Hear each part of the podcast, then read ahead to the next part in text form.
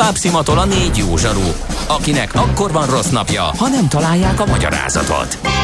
A francia kapcsolat a Wall Streetig vezet. Figyeljük a drótot, hogy lefüleljük a kábelt. Folytatódik a millás reggeli, a 90.9 Jazzy Rádió gazdasági mapetsója. A pénznek nincs szaga. Mi mégis szimatot fogtunk. Jó reggelt, jó napot, kedves hallgatóság! Megy tovább a millás reggeli itt a 90.9 Jazzin. Január 21-én kedden 9 óra 7 perckor a stúdióban Kántor Endre. És Gede Balázs. És 0630 20 10 909 az SMS, WhatsApp és Viber számunk. És azt mondja, hogy megnézzük gyorsan, van-e friss infónk. Azt írja egy hallgató, hogy magasabb inflációval elszállhat a MAP plusz papírok kamat előnye mármint eltűnhet. Öt éves távon azért nem mindegy, hogy 3 vagy 5 százalék az infla. Hát persze, hogy nem ugye az a reálhozam, ami a kettő közti különbség. Leegyszerűsítve. és hát igen, az vékonyodik, hogyha erősödik az infláció, úgyhogy arra is hatással lehet. Sőt, mi több ugye, hogyha még az is bejön, amit itt rebesgetnek, hogy esetleg nem is lesz a közeljövőben, vagy a továbbiakban majd valamikor a MÁ plusznak ekkora hozama, mert esetleg lejjebb szállítják, akkor meg még rosszabb lesz ez az arány, de az egyelőre csak pletyó, úgyhogy nem biztos, hogy az bekövetkezik. Nem ma, és nem mi találtuk fel a spanyol viaszt. Mesél a múlt. A millás reggeli történelmi visszatekintő rovata akkor, abból az időből, amikor pödört bajusz nélkül senki nem lehetett tőzsdeüzér. Érdekességek, évfordulók, események annó. Mesél a múlt. Így trédeltek dédapáink. Ugyanis a Amadeo Modiglianiról fogunk beszélni, arról a festőről, aki tragikusan keveset élt, ugye ronda betegségben hunyt el, viszont annál nagyobb alkotói intenzitással, annál több mindent hozott létre festőként, szobrászként. Katona Csaba történész segítségét kérjük ezúttal is, hogy felevenítsük az alakját. Szia, jó reggel! Szervusztok, jó reggelt kívánok! És hát valóban egy e, tragikus sorsú, roppant érdekes egyéniségről fogunk ma beszélni, ugye Amedeo Modiglianiról, akinek nagyon rövid élet adott, ott 35 éves volt mindössze, amikor uh-huh. meghalt. Ugye, és, de viszont a körülbelül tizenvalahány év alatt, hogy mondani szokták, hát egy mondjuk, hogy egy komplet életművet adott létre. 15-16 talán az alkotói éveinek számon. 13-14, hát ugye 13-14. Uh-huh. nehéz azt ugye pontosan már az Igen, utolsó évet természetesen, de hogy mikortól számítjuk, azért más kérdés, de talán nem is ez a fontos, Igen. hogy matematikailag belőjük, hogy hány évig alkotott, hanem hogy hát ki volt ő, mi volt ő, hát mint a neve is hárulkodik róla, hogy Amedeo Modigliani, acára annak, hogy Párizshoz szoktuk kötni az életművét. Milyen évhárulkodó, tehát egy olasz származású úriemberről beszélünk. Livornóban született 1884. július 12-én, de még mindig bonyolultabb a családi háttere, mert egy szefár zsidó kereskedő családból származott konkrétan. Tehát Flaminio az édesapja egy pénzváltót üzemeltetett. Francia kapcsolata viszont annyiban volt, hogy az édesanyjának volt némi nemű francia eredete is, és nagyon hamar megmutatkozott a fiatal Amedeónak a művészetek iránti rajongása.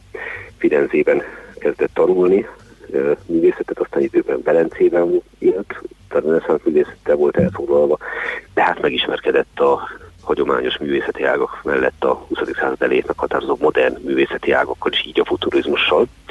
És valahogy természetesen is tekinthető, hogy a korabeli modern művészek úgymond gyűjtőhelyére Párizsba került 1906-ba. Tehát, hogyha nagyon fiatal mondja, meggondoljuk, tehát 22 évesen, akkor Párizsba megy, és hát hol máshol köt ki, mint a Montmartre-on. Tehát mondjuk úgy, hogy a Párizsi iskola egyik fontos alakja lett. Párizsi iskola most írtsuk azokat a művészeket, akik jó részt nem francia származások, de mégis itt gyűlnek össze. Itt ilyen emberekre gondolok, mint mondjuk Márságá, vagy Picasso, vagy Juan Gris, tehát tényleg egy ilyen nagyon nemzetközi, nagyon vegyes társaság, és köztük leli meg a helyét és nagyon sajátos uh, alkotásokat hoz létre. Ha valaki látott Modigliani képet, szerintem úgy nagyjából azonnal föl tudja ismerni. Uh-huh ez a, ez a hosszúkás elnyújtott. Hosszúkás elnyújtott nő alakok, igen, Ezek és a szobrok afrikai. is, a plastikák igen. is ilyen. Minden. Uh-huh. Na igen, és ez lényeges, hogy szobrászkodott is természet, természetesen, szóval szobrászkodott is.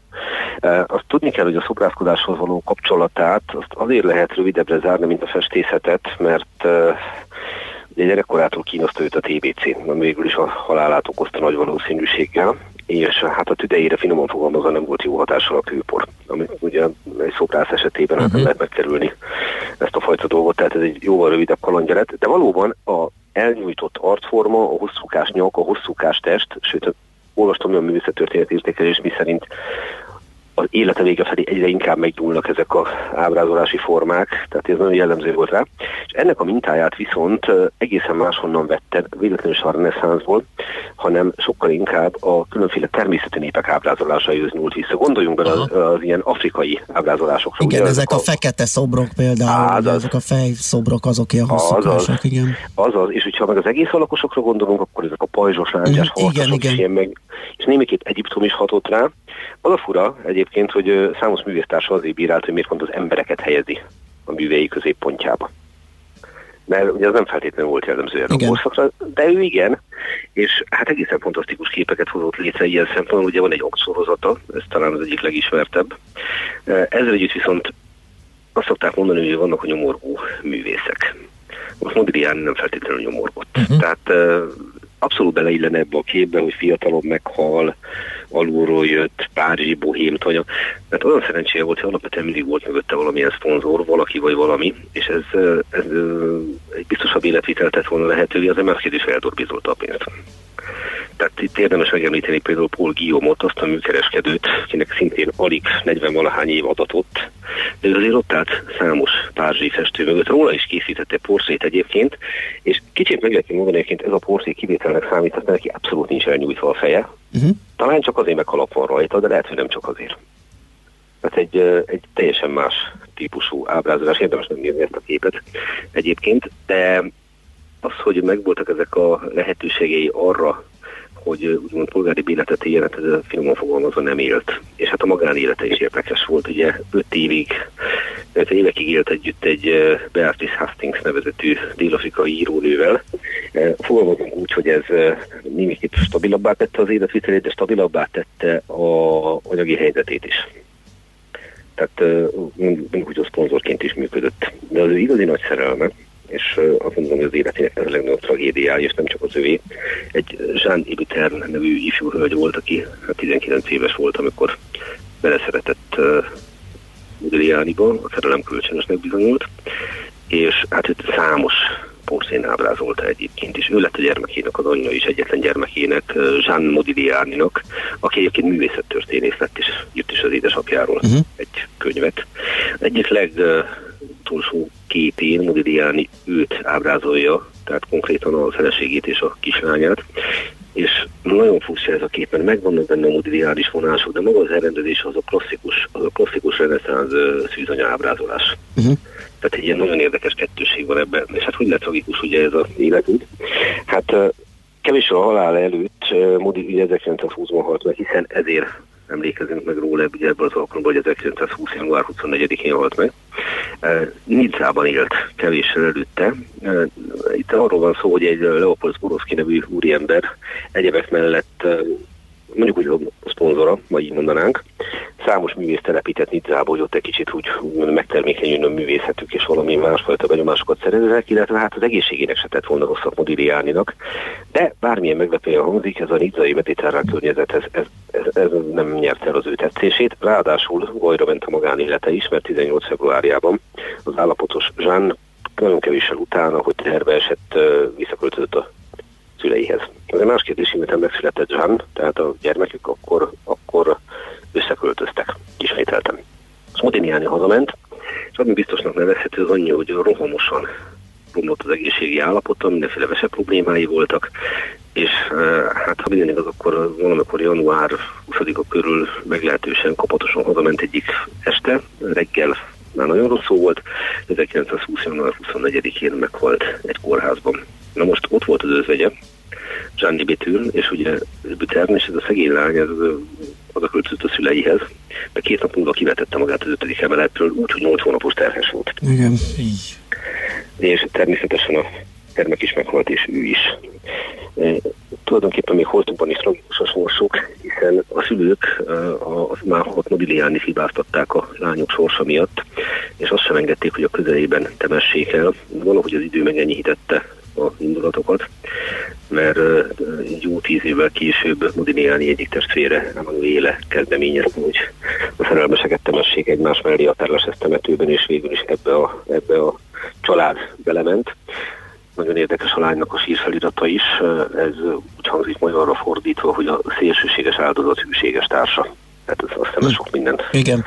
kifejez. Modigliani szülei, illetve lánytestvére nevelték fel egyébként a másik zsánt, tehát leányát.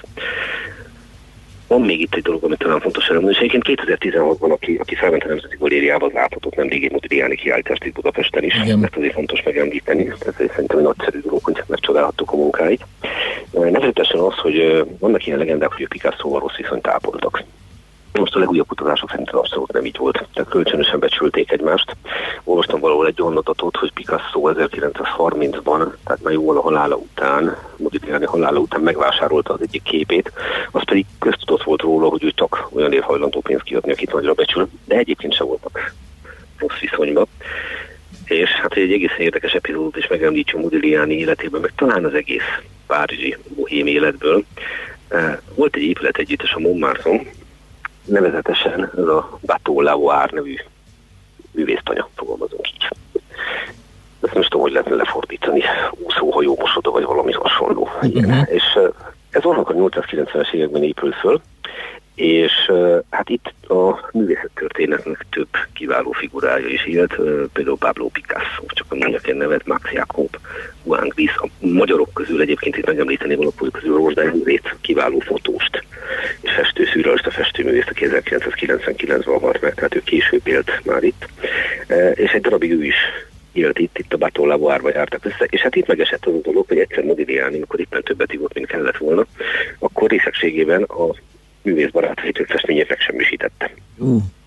Tehát konkrétan nem tudjuk pontosan, hogy milyen hatással volt az elfogyasztott alkohol, vagy ki tudja milyen szer, de volt ott néhány festmény, és ezeket darabokra szakadta, és így tovább, és így tovább. Úgyhogy ez egy külön érdekesség, hogy ez is megesett vele, de hát ez szépen mutatja azt, ugye, hogy ezek a különféle szerek milyen hatással tudnak lenni. Igen, lehet, hogy abszintal keveredett ott valami. Simán benne van, tehát konkrét leírás erre nézve nincsen.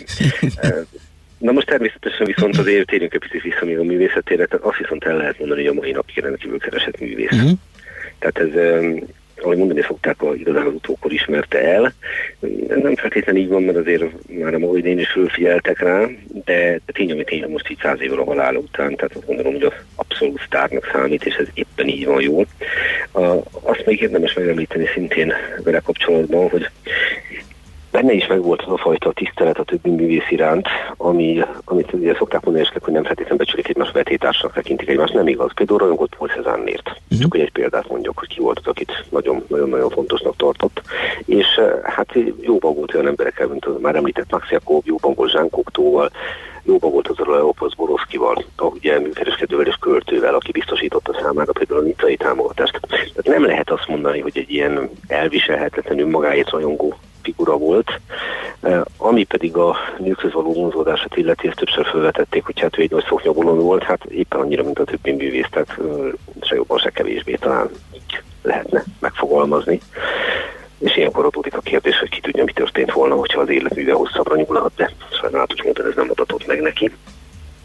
Úgyhogy így értéket. Van még egy érdekes dolog itt a szerelmeiről beszéltél, ugye nemrég, Igen. pár éve volt az a hír, hogy megtalálták az öngyilkos szerelmének a képét egy másik festmény alatt.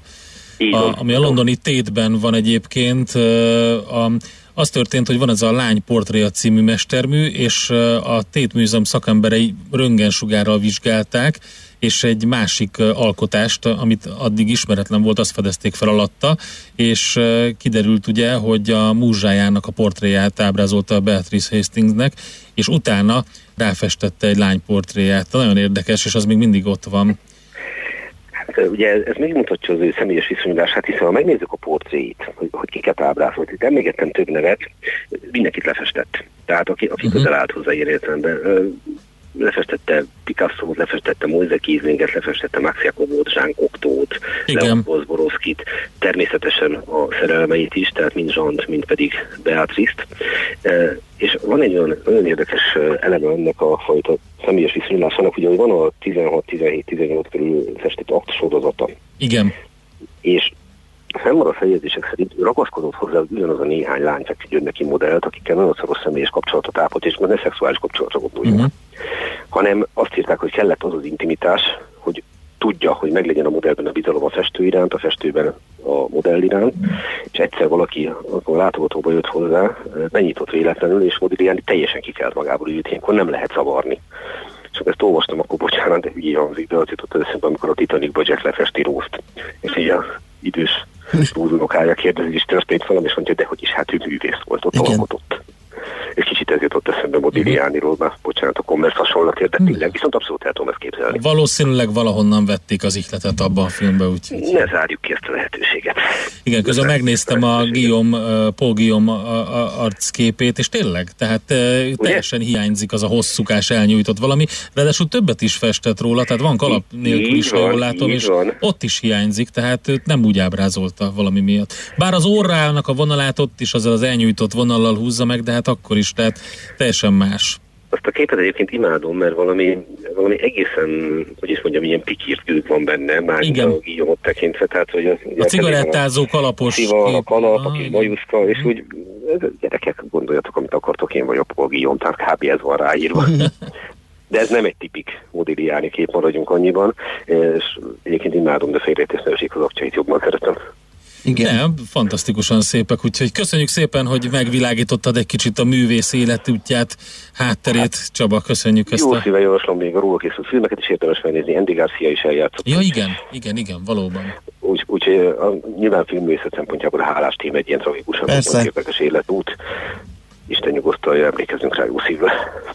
Nagyon köszönjük, szép napot neked, szia! Én köszönöm a figyelmet, sziasztok! Katona Csaba történésszel emlékeztünk a száz évvel ezelőtt elhunyt Amadeo Modigliánéra. Mesél a múlt robotunk hangzott el. Kövesd a múlt gazdasági és tőzsdei eseményeit kedd reggelenként a Millás reggeliben. Következzen egy zene a Millás reggeli saját válogatásából. Music for Millions.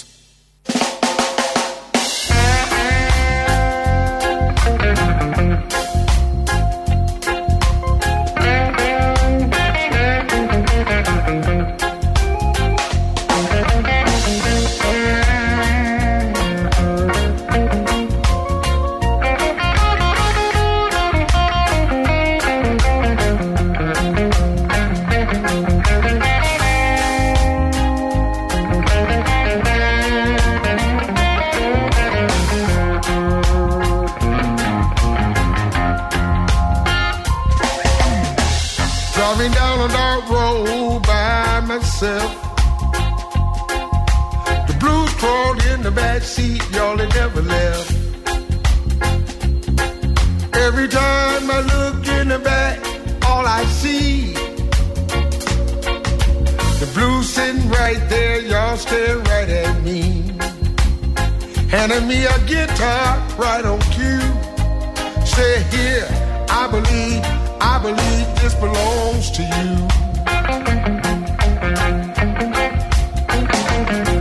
I was just a young man didn't know.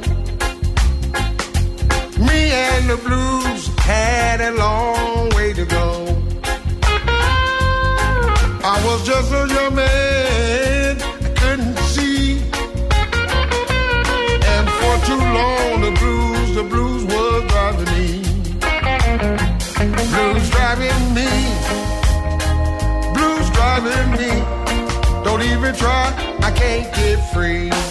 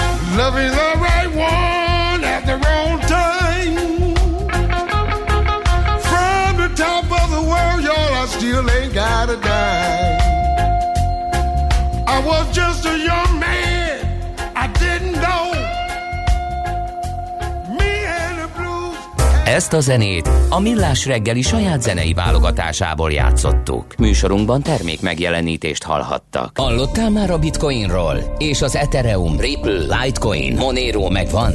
És azt tudod, hogy milyen technológia hajtja ezeket a kriptopénzeket? Hallgass minden kedden fél nyolc után pár perccel a kriptopénzek világáról és a blockchain technológia híreiről szóló rovatunkat. Kriptopédia, hogy értsd is, mi hajtja az új devizát. A rovat szakmai partnere a MrCoin.eu kriptodevizaváltót üzemeltető Mr. Coin Limited. Reklám. Projekt alsó vonal final, alsó vonal final, final, alsó vonal V23, alsó vonal final. Ismerős? Ha most kezded, talán még nem. De előbb-utóbb át fogod élni.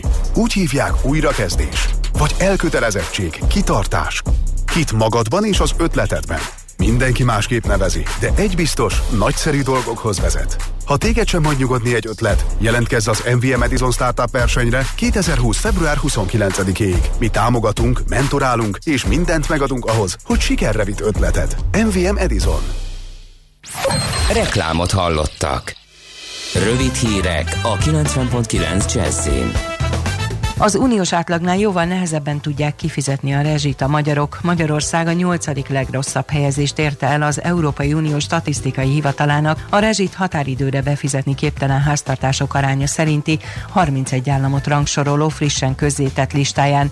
Ez szerint 2018-ban a hazai háztartások 11,1%-a nem bírta a közműszámlák nyomását. A legrosszabb a görögök kiugró közel 36%-os aránya, Csehország 2,1%-kal a teljes lista második legjobbja, Hollandia és a 2,2%-ot felmutató svédek előtt. Budapest politika szakmai műhelyt hoz létre a kormány, a Budapest Fejlesztési Központ vezérigazgatója Vitézi Dávid lesz, közölte Gulyás Gergely miniszterelnökséget vezető miniszter, és Füriyes Balázs a Budapest és a fővárosi agglomeráció fejlesztésért felelős államtitkár. A BFK feladata a városépítésben való közreműködés, a kormányzati budapesti közlekedés tervezési város tervezési munka elvégzése, a fővárosi önkormányzattal való együttműködés, a fővárosi közfejlesztések tanácsának támogatása részben döntéseinek végrehajtása lesz. A BFK nem vesz át önkormányzati feladatokat.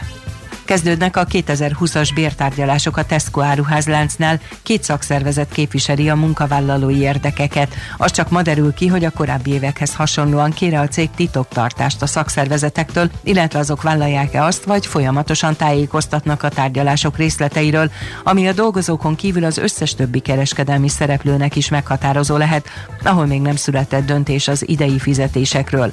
A Tesco-nál rendszerint többszörös egyeztetések során alakul ki, hogy várhatóan januárig visszamenőleg mekkora fizetést vihetnek haza a dolgozók. Levelet írt az osztálytársainak és az osztályfőnökének is az a 17 éves győri diák, aki tavaly egy késsel többször megszúrta a fizika tanárát. A Blick információi szerint a fiú mindenkitől bocsánatot kért, állítása szerint senkit sem akart bántani, ő sem érti, miért borult el az agya, miután a tanárnő hármas osztályzatot adott neki. A fiatalember tavaly decemberben fizika órán többször megszúrta bicskájával az osztályfőnök nőjét. Az időjárásról a pára és a köd északon északkeleten megmaradhat tartósan, máshol azonban száraz időre van kilátás, rövidebb napos időszakok is lehetnek, délután 0-6 fok között alakul a hőmérséklet. A hírszerkesztőt László B. Katalint hallották hírek legközelebb fél óra múlva. Budapest legfrissebb közlekedési hírei, itt a 90.9 jazz Budapesten a hármas villamos helyett pótlóbusz közlekedik Kőbánya alsó vasútállomás és az Ecseri út között, mert leszakadt a felső vezeték. Lassú a haladás a Hegyalja úton az Erzsébet híd felé, a Nagyszülés utca Bocskai út útvonalon, az M3-as bevezető szakaszán a kacsó úti felüljáró előtt, valamint a Váci úton a városhatártól befelé. Tart a vágány felújítás a Bosnyák térnél, Ma reggeltől a Nagy Lajos király útján az M3-as irányában sávlezárásra kell számítani. A Nagymező utcában az Ó utca és a Mozsár utca is sávlezárás nehezíti a közlekedést, mert tart az útpálya helyreállítása. Napközben óránként jár a D2-es átkelőhajó a Kossuth Lajos tér, Battyányi tér, Várkert bazár, Petőfi tér útvonalon, mely bérlettel is igénybe vehető. Pongrász Dániel, BKK Info. A hírek után már is folytatódik a millás reggeli. Itt a 90.9 jazz Következő műsorunkban termék megjelenítést hallhatnak. Kősdei és pénzügyi hírek a 90.9 jazz az Equilor befektetési ZRT szakértőjétől. Equilor, 30 éve a befektetések szakértője. Pitók Lajos üzletkötő a telefonvonalunk túlsó végén. Szia, jó reggelt! Sziasztok, jó reggelt, köszöntöm a hallgatókat. Az érdekel leginkább, hogy megy-e tovább a Magyar Telekom. Telekom nem, igazából hmm. 6%-os mínuszban van a tegnapi záróértékhez képest. Tegnap szépen ment mhm. egyébként, uh-huh. Hogy én láttam, majdnem 460 forinton fejezte be a kereskedést, 459 forint 50 filléren. Ugye múlt héten, ha jól emlékszem, csütörtökön vagy pénteken érkezett egy, egy felminősítés, egy célár, emele, célár emelés a, a Telekomra vonatkozóan. Valószínűleg ez okozhatta egyébként a tegnapi, tegnap előtti, tegnap, illetve a, a pénteki emelkedést a papírban. Jó, akkor nézzük az általános piaci hangulatot, hogy mi a helyzet idehaza és Európában. Idehaza igazából nem, nem túl jó a piaci hangulat, 9,1%-os mínuszban áll most jelenleg a, a Bux Index 44.073 ponton. A forgalom azonban azt mondanám, hogy átlagos, kicsivel átlag fölötti 1 milliárd 80 millió forint értékben cseréltek gazdát eddig a magyar részvények. Eddig a leggyengébb teljesítményt az OTP nyújtotta, 1,2%-os mínusszal 14.130 forinton kötik. Úgy tűnik, hogy a MOL esetében elesett a 2800 forintos szint, most 2780 forinton kereskedik, ez 8,1%-os mínuszt jelent.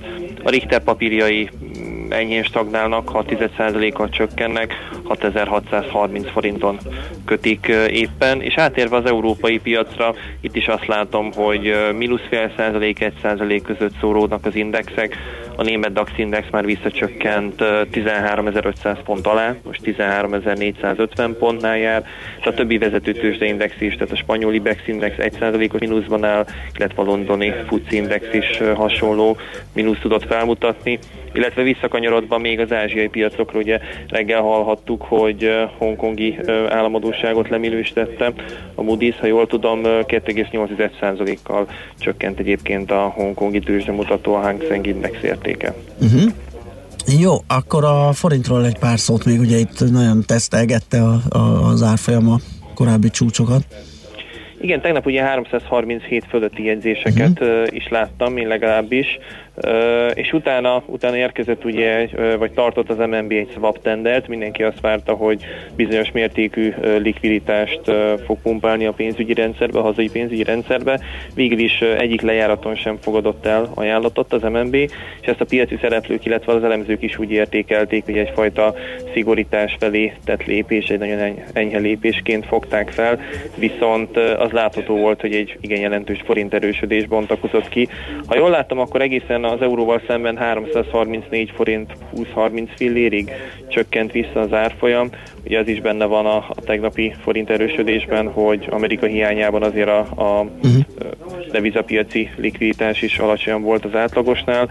Most azonban kicsit visszagyengült a forint. Az euróval szemben most 335 forint 45 fillér a középárfolyam, a dollárral szemben pedig 302 forint 50 fillér. Jó, Meglátjuk, mi lesz ebből. Köszi szépen a beszámolódat, jó munkát, szép napot! Köszönöm nektek is, Szia. jó munkát, sziasztok! Ritok Lajos üzletkötő segített nekünk eligazodni az árfolyamokban. Tőzsdei és pénzügyi híreket hallottak a 90.9 jazz az Equilor befektetési ZRT szakértőjétől.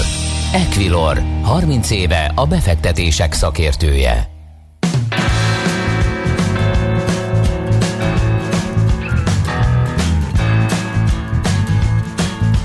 Just out of school where I didn't learn much. Looking for a job, there wasn't much of such. Gave me a work on the foundry floor when the railroads boomed just before the war. I had to sit in and couldn't ask for more. I hammered those spikes out of molten ore, and Union Pacific was screaming for more. Shoulders got big and my back got strong. Swinging that hammer all day long, and the trains kept spikes. Hammer, hammer, hammer those railroad spikes. Railroad spikes, railroad spikes. Railroad spikes.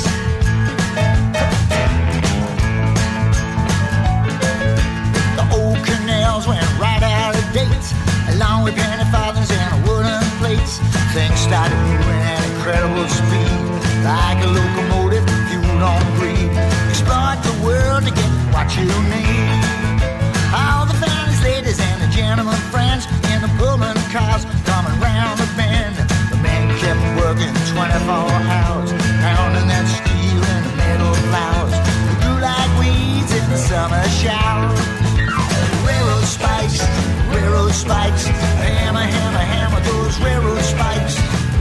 pais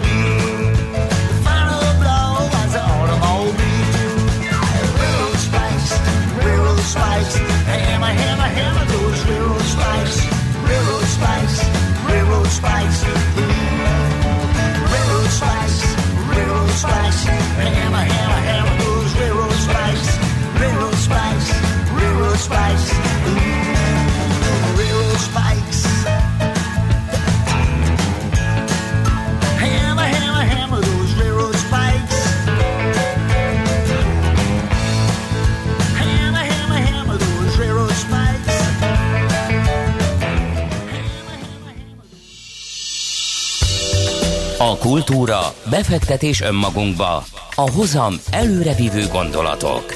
Könyv, film, színház, kiállítás, műtárgy, zene. Ha a bankszámlád mellett a lelked és szürke állományod is építeni szeretnéd. Kultmogul. A millás reggeli műfajokon és zsánereken átívelő kulturális hozamgeneráló rovata következik. Ahogy említettük, egy nagyon érdekes film kerül a mozikba, Gyöngyösi Bence a Feltaláló című életrajzi drámája, ami pedig a Béres Csepp megszületésének történetét és magának dr. Béres József kutatónak a, a hatalommal vívott harcát mutatja be a 60-as, 70-es években. Ugye február 6-ától látható a országszerte a mozikban ez a játékfilm, és mi pedig magáról a filmről, meg a megelőző munkákról, az ikletről és az egész forgatókönyvről beszélgettünk Petinyi Katalin forgatókönyvíróval. Szép napot kívánunk! Jó reggelt kívánok! Jó reggelt. Jó reggelt kívánok! Hát ez egy hosszú történet, én máig jól emlékszem, hogy a 70-es évek elején az egész magyar értelmiség, és jó magam is izgatottan követtem napról napra annak idején Béres József sorsának drámai alakulását, a hozzá zarándokoló betegek százainak kétségbeesett segélykiáltását, az újságokban megjelent támadásokat, a bérescsepp betiltását, uh-huh. és végül igazságának győzelmét, a gyógyult beteget örömét, mikor később a herbária gyógynövényboltban a rászorulók hozzáférhettek e- ezekhez az immunerősítő cseppekhez. Évekkel később, 2015-ben Kabai Barnával dokumentumfilmet készítettünk Béres József életútja címmel. Hát hosszú éveken át tanulmányoztuk életét, világképét, emberi hitvallását, különböző kordokumentumokat.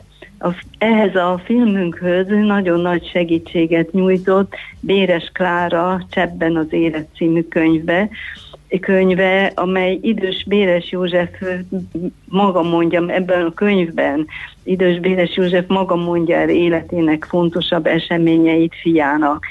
Ez a könyv, tehát ez, egy, ez volt egy etalon, és a leghitelesebb forrásnak szolgált a filmünkhöz ez a dokumentumfilm forgatása alatt lassan újraélet előttünk Béres József személyisége, hitetlen, hihetetlen hite, hihetetlen optimizmusa, életszeretete, mindenben a jó keresése, és főleg az, hogy semmit sem szabad feladni.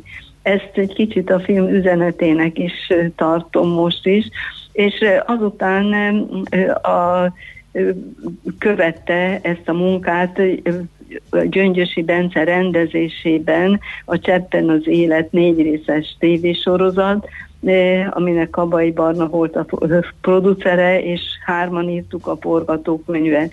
Tehát ez egy hosszú történet ennek a feltaláló filmnek a megszületése, és hát nagy öröm és kihívás volt számunkra, hogy játékfilm készülhet Béres József életéből.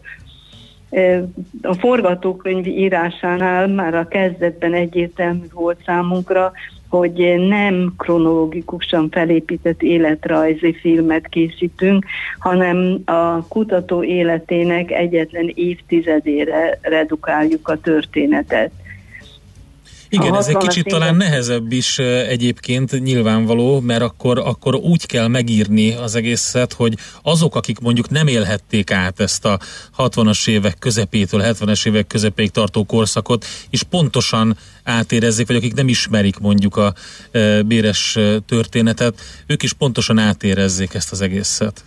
Teljesen igaza van, teljesen igaza van, azon kívül pedig hát időben sem fér bele egy, egy ennyire e, gazdag életút, mint amilyen Éres József élete volt egy, egy, egy 90 vagy 100 perces filmbe és ezért döntöttünk úgy, hogy az, a, talán a legdrámaibb korszakát veszük ki, emeljük ki az életének, tehát a, 70, a 60-as évek közepétől 74-ig, és ebben sokkal koncentráltabban jelenik meg a hatalommal vívó küzdelme, és az a, elhatározása, hogy embertársain segítsünk.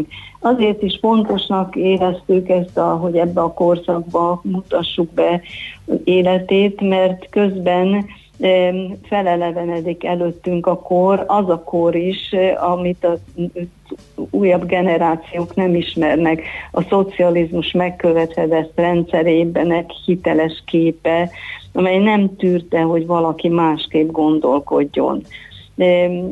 Fontosnak tartottuk azt is, hogy miközben bemutatjuk a, a kutatását, a szorgalmát, az elkötelezettségét a magánéletébe is bepillantsunk, és hogy családja, barátai körébe lássuk, és egy érdekfeszítő, pergő jelenetekben mutassuk meg az állandó megütközését a hazugságokkal, irítségekkel, féltékenységekkel. Önnek mi volt a, hát nyilván nagyon sokat foglalkozott ezzel a történettel, ahogy itt hallottuk is az elmúlt percekben, de lehet, hogy talán ki lehet ragadni egy pár olyan öm, gondolatot, vagy pillanatot, vagy, vagy, vagy motivumot, ami, ami kimondottan önnek, mint forgatókönyvírónak nagyon fontos volt, vagy nagyon érdekes volt? Hát számomra például rendkívül fontos volt, hogy amikor föl, ugye el akarják lehetetleníteni teljesen Béres Józsefet, és akkor fölajánlják neki, hogy hagyja el az országot, és ezért hát pénzt kap, és majd nyugaton tud egy valami kis vállalatot létrehozni, és akkor megtagadja ezt a lehetőséget, amikor már egyik drámai pillanat és követte a másikat, és azt mondja, hogy Szabolcsban születtem, itt értek az őseim, én ezt a földet semmi pénzért el nem hagyom. Tehát ez a nagyon-nagyon megérintett engem, és még nagyon fontos volt az a, az a könyv, amit Béres Klára írt, amiben Béres József eredeti gondolatai, tehát az ő eredeti szavai, amit ő lektorált maga még életében megjelent ez a könyv. Tehát ezek ihletői voltak a forgatókönyvnek, és gyakran dialogban be is építettük a saját szavait, mint hogy például egész életemben harcolnom kellett az igazságért, de soha nem adtam fel. Hát ez is egy olyan fontos üzenete a, ennek a filmnek, vagy pedig az a mondata, hogy a tisztességes ember bármilyen vádak érik, mindig tiszta lelkismerettel állhat a vádlói elé. Ezek azt hiszem, hogy aktuálisak ma is mindenki számára, és talán kapaszkodót is nyújtanak a, az embereknek. Egy nagyon szép emlék maradt itt a, a filmforgatás, már maga a forgatókönyvírás is, forgatókönyvet Gyöngyösi Bencével és Kabai Barnával írtuk, mi már évek óta együtt dolgozunk, ismerjük egymás gondolatait, érzelmeit, tehát elképzeléseit, és aztán azért ez egy olyan nagy munka volt, hogy később bekapcsolódott régi munkatársunk Funyódi Tibor, és a bírósági jelenetnél pedig Csető Bene László. Ez nagyon-nagyon jó team munka volt. Hát a jelenetek felépítésével, a dialógus kidolgozásában mindenük természetesen követtük a rendező elképzelését, és hát nagyon fontos volt, hogy a feszült, katartikus pillanatokat intimebb érzelmileg tekintelített jelenetekkel lazítsuk fel, és hogy úgy szőjük a történet szálait, hogy meglegyen a külső és a belső helyszínek váltakozásának aránya, hogy a szocialista, realista irodák nyomasztó atmoszférájából újra és újra kilépjünk a tiszai fűzesek és a végtelenbe futó táj szépségébe. És, tehát ezek a, és az is, hogy ezek a helyszínváltások dramaturgiailag igényesek és indokoltak legyenek. Hát uh-huh. elsősorban indokoltak. Mindenben nagyon nagy igényességre törekedtünk, és még, még az is érdekessége volt ennek a munkának, hogy én egyébként művészeti konzultánsként is részt vettem a filmbe, és gyakran együtt mentem a rendezővel, operatőrrel helyszínkeresésre, és sokszor egy, mindent eredeti helyszíneken forgattak, ez, ez nagyon lényeges, tehát nem érezni sehol sem a kulissza, az enyszagot, ahogy Aha. szoktuk mondani, tehát a Ez nagyon érdekes. És csedvéden, és, és tökölön, igen, tökölön forgattuk a filmet, és sokszor egy-egy ilyen új helyszínnek a megtalálása a már meglévő forgatókönyvön is változtatásokat Aha. igényelt, és ehhez alakítottuk. Azt hiszem, hogy közben válaszolt is arra a felvetődő kérdésemre, hogy mennyire nehéz versenyezni a mozi, moziban azokkal a komputer generálta effektusokkal, bandúskáló filmekkel, amire ugye a nagy közönség elmegy, de azt hiszem, hogy ezzel most válaszolt is ön, mert hogy, hogy pontosan ezek az autentikus tájak, meg, meg az, hogy a történet az nagyon követi Igen, ezt a valóságot. Mondani, egy ilyen történetnek talán nem is feladata ezekkel a filmekkel versenyezni, tehát itt maga, maga a sztori és a, a, a megformált alakszemélyisége az, aki elviszi a filmet. Hát én pontosan így érzem, nem lehet versenyezni, szóval talán lehet az is, hogy más közönség nézi meg ezt a filmet, hogy reméljük, hogy minél többen fogják megnézni, mert úgy érezzük, hogy egy Béres József morális tartása és elkötelezettsége, hazaszeretete, szeretteihez való ragaszkodása mindenkinek egy olyan értékrendet ad, amiből meríteni lehet. Hát reméljük, hogy mi is, hogy így lesz. Nagyon szépen köszönjük, hogy rendelkezésünkre állt, és akkor február 6-ától van a mozikban.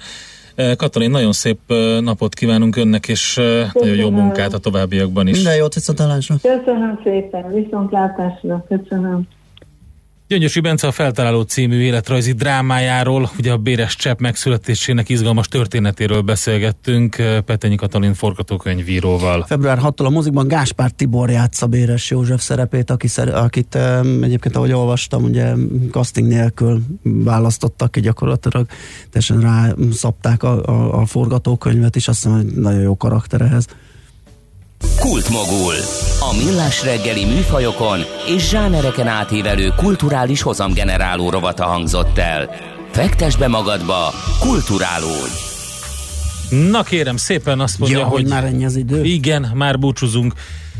Uh, írtak kedves hallgató, hogy tökre érdekel, hogy hogy lesz egy négy részes Béres Józsefről szóló tévésorozat mozifilmé összevágva, nem egészen, nem. tehát hogy újra forgatták, de, a, ugye, az de ez alapja, kiderült közben a beszélgetés rengeteg alatt. anyagot, igen. információt gyűjtöttek uh, annak az elkészítése kapcsán, és hát nyilván az egy alapot uh, adott arra, vagy ott születhetett meg a gondolat, tehát nem, nem abból van össze nyezetelve. Igen, érdemes film. nézni egyébként a trélert is, hogyha valaki érdeklődik, mert sok minden kiderül belőle, többek között nyilvánvalóan az, hogy Gáspár Tibor. Tibor milyen a, a, a szerepben.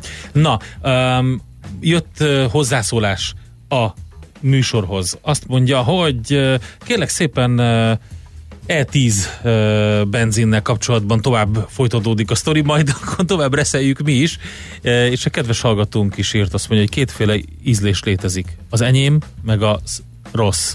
Ja, Így, hogy Igen. A zeneik, zenékkel kapcsolatban. De kaptál olyat is, hogy jók a mai zenék. Tessék, KM-től. Na, tessék. Úgyhogy neki tetszett. Például, és uh,